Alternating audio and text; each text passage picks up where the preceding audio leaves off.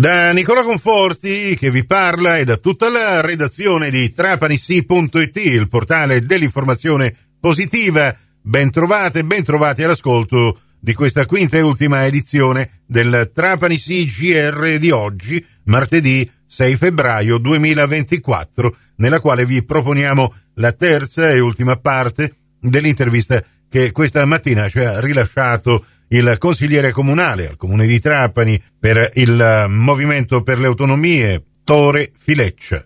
Il comune non ha il bilancio, Palazzo Lucatelli rimane con le quattro frecce. Eh, ma anche tutte le strade limitrofe sono chiuse perché il cantiere coinvolge pure queste strade con, esatto. eh, con l'impatto sui commercianti. Dei commercianti e tutto. Eh. Eh, Piazza Lucatelli è stata sempre etichettata come i brutti e cattivi che fanno la musica fino a tarda notte e non fanno dormire ai residenti.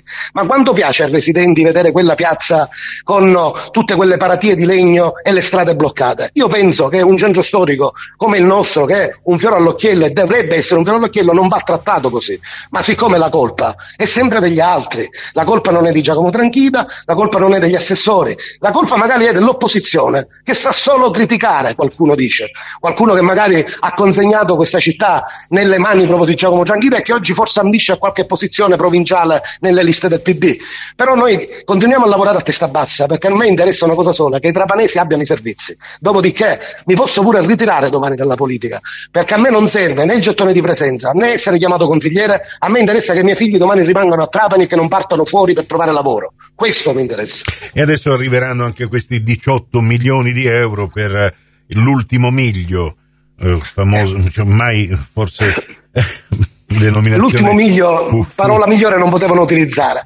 Eh. Io eh, in aula sono uscito dall'aula non perché non sposo la possibilità di spendere sul territorio 18 milioni su un'infrastruttura comunque importante che collega il porto.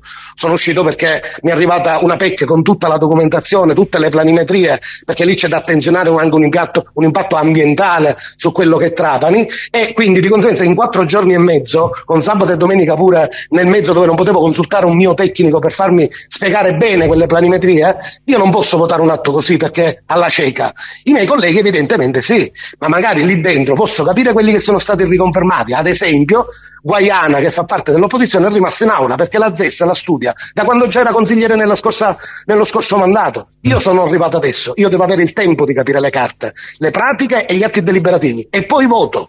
Qua qualcuno dice che siamo conigli, ma a noi alla fine forse è meglio parlare dei bilanci e non scappare dall'aula dicendo che non è straordinario fare un consiglio richiesto da noi. E visto che va tutto male, c'è qualche spiraglio eh, all'orizzonte per qualche cosa che possa migliorare secondo il consigliere Torre Fileccia del Movimento Intanto per l'Autonomia e anche sullo... dei suoi colleghi della minoranza.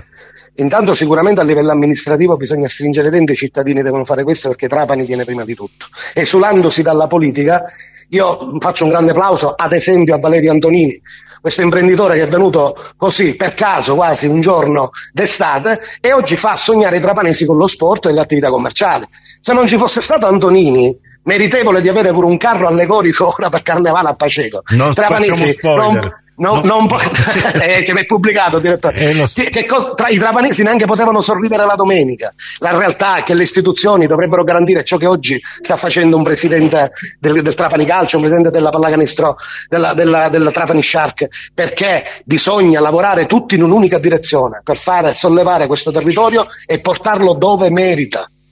Beh.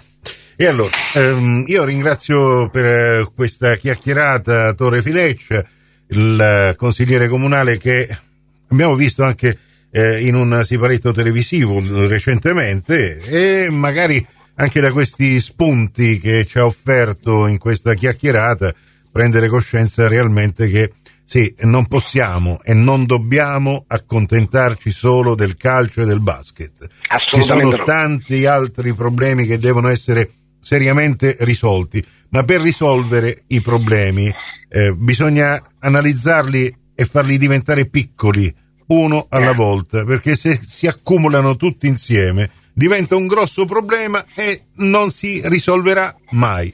Quindi cominciamo Bisogna lavorarci giorno per giorno, direttore. Eh. Una gocciolina d'acqua può scagare una pietra, ma se poi per dopo sei anni di nulla cosmico io dico che è colpa sempre degli altri, le cose sono due.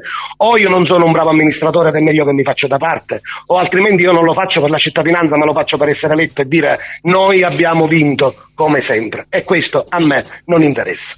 Grazie ancora, buona giornata, buon lavoro. Buona giornata a lei. Per oggi con l'informazione alla radio è tutto, a risentirci domani con le rubriche del mattino a partire dalle 6 su Radio 102 e dalle 7.30 su Radio Cuore e Radio Fantastica con l'Almanacco. Nel frattempo non esitate a venirci a trovare su trapanisi.it per restare aggiornati in tempo reale con la nostra informazione locale. Grazie dell'attenzione e a voi l'augurio di una serena serata.